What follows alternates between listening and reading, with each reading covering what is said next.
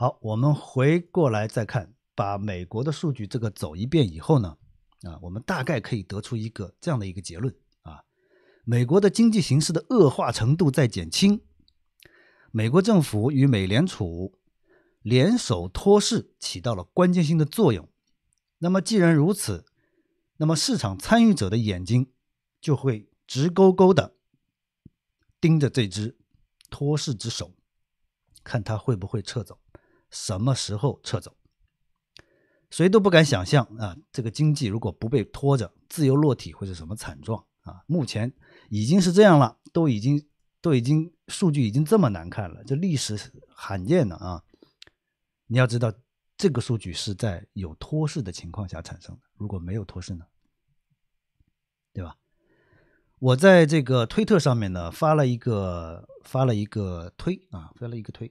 那么我我这下我刚才忘了截图了，那么大家自己去看啊，我的那个推特 Long Capital，在这个推特上面，我前两天发了一个推文啊，就是说我我转发别人的，那就摩根斯坦利认为啊，这个金融市场已经从一个叫做竞争性市场转变成为一个单一买家的市场，这件事情很严重，你知道吗？那么，几乎所有的投资者现在都成了叫什么？叫做央行的附庸。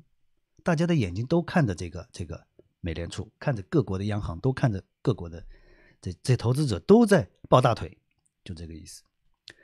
央行自从有了 MMT 啊，就是现代货币理论，到现在为止啊，央行拥有了前所未有的巨大的叫什么 power？这叫什么？这叫金融独裁，这是严重背离自由市场经济理论的。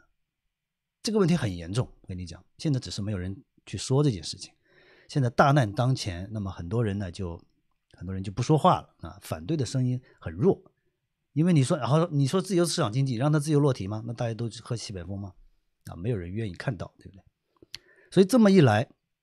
金融市场目前来说是变成一个单一大买家，就是各国的央行是最大的买家，什么他都买，那么单一大买家就导致什么呢？导致金融的这个金融市场的定价机制失去效力了，失效了。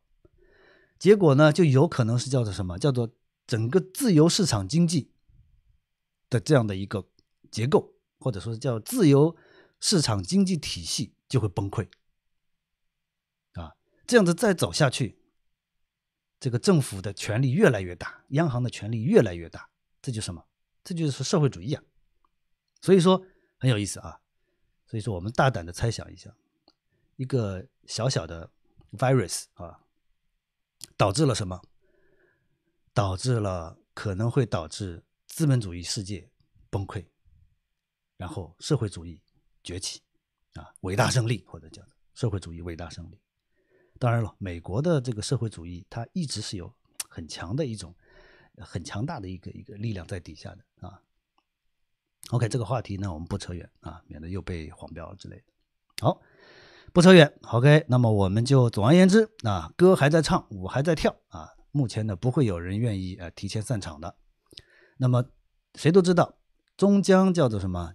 曲终人散。在金融学当中，有一个叫做散场效应。大家会去查一查这个是什么意思啊？散场散场效应，很有可能会迎来一个散场效应啊。反正总而言之就是一地鸡毛啊，人性就是这样啊。